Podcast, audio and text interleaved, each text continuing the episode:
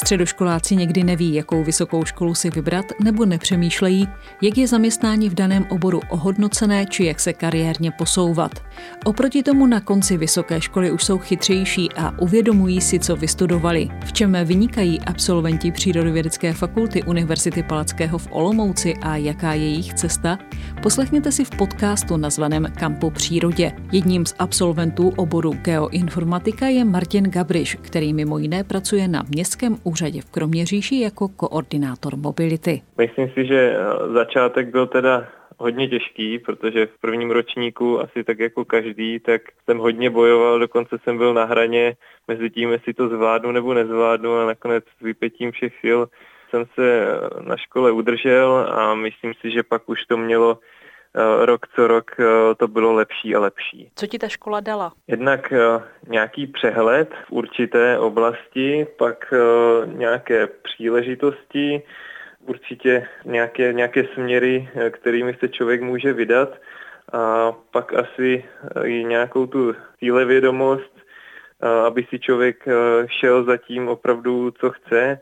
A myslím, že ty dlouhé večery při plnění několika desítek úkolů i tu píly, jo? že člověk opravdu, když něco chce, tak se musí snažit a občas to stojí fakt i ty hodiny práce a přemlouvání, ale ten výsledek, když se chce, eh, tak to jde, takže se dostaví.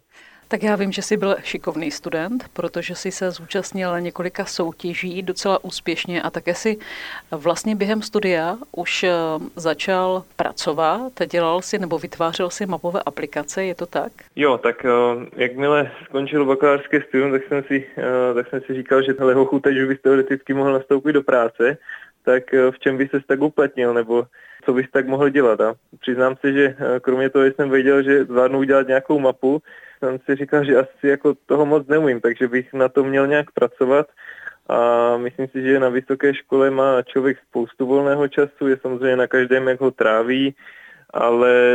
je potřeba i z toho volného času tam opravdu investovat třeba do budoucna. Takže jsem se, snažil jsem se chodit i na nějakou brigádu, která sice nebyla úplně v oboru, ale něco mě dala a, a příbuzná tomu oboru taky byla a trošku jsem se tam zvedl v tom, že vlastně chodil jsem ke geodetům, kde každý uh, dělal tak jako svoji práci nebo sám na sebe, tak jsem si říkal, že bych taky rád zkusil nějakou vlastní cestu, akorát, že v tom našem oboru to nebylo úplně jednoduché, nebo moc lidí touhle cestou nejde, většinou lidí nastupují spíš na úřady nebo do nějakých uh, větších firm, takže jsem to zkoušel o vlastní ose, první půl rok byl takový nějaký všelijaký, že víceméně se mi nic jako nepovedlo udělat, ale pak pak uh, už jsem měl nějakou příležitost, když jsem udělal první mapu na, nebo mapovou aplikaci na, na závody v běhu ve Zlíně a ta se docela povedla, tam to viděli tisíce lidí a byl to takový první pilot a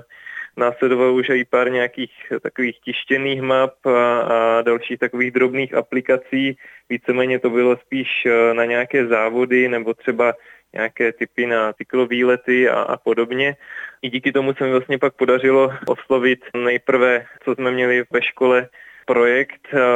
ve webové kartografii, tak jsme měli vlastně příležitost přijít s nějakým, nějakým vlastním nápadem a vytvořit nějakou mapovou aplikaci, takže mě napadlo, jelikož jsem fanouškem rally závodu, tak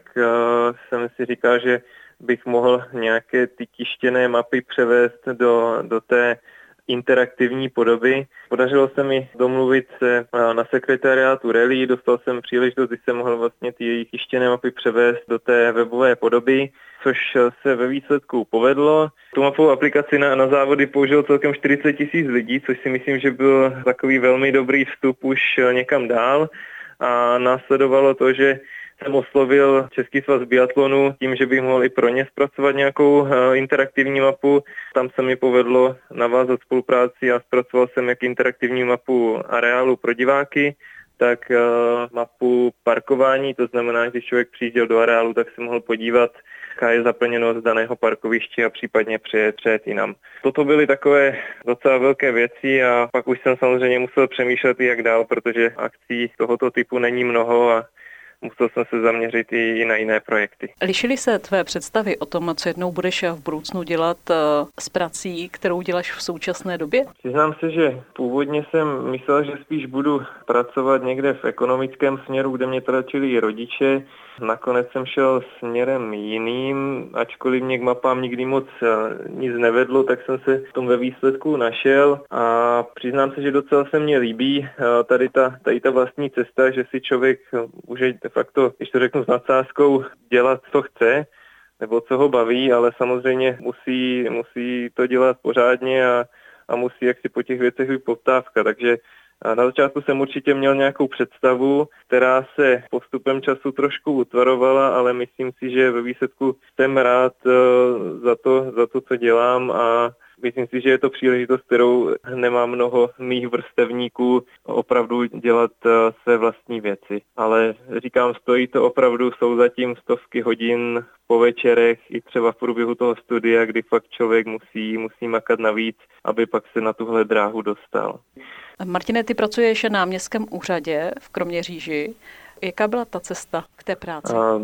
tak někdy zhruba eh, rok a půl zpátky jsem vlastně hnedka po tom, co jsem dostudoval, tak jsem ještě hledal i nějakou, nějakou práci, protože jsem věděl, že jak si úplně na živnost se hnedka od startu sám neuživím, tak uh, díky tomu, že jsem prezentoval nějaký projekt, co se týká Baťova kanálu u nás v Napajdlích na úřadě a byla tam i místo starostka z Kroměříže, tak mě řekla, že mám někdy dojet k ním a představit jim, co dělám. Takže následně jsem tam dojel, tam mě zase jakoby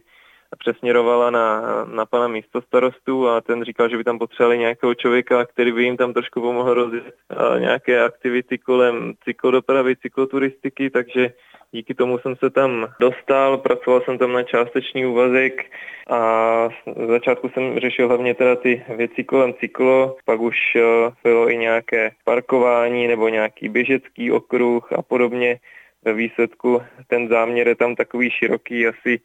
buď je to postavené na tom, že dostanu nějaký úkol, anebo člověk přijde i s nějakým vlastním nápadem, který se snaží realizovat a opravdu, když člověk se snaží, tak v tom městě najde ten potenciál toho rozvoje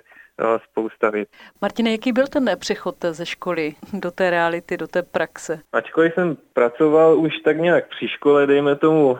v tom pátém ročníku určitě, tam už to bylo tak půl práce, půl škola, tak jsem čekal, že ten přechod bude docela takový asi plynulý, ale přiznám se, že člověk odstátnicuje,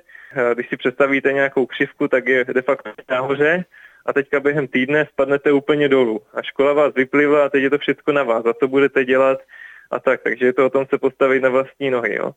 Já jsem sice už měl nějakou práci, ale taky jsem neměl úplně jasno, protože jsem věděl, že sám se neuživím, takže jsem taky dal i stejně jak moji vrstevníci hledat,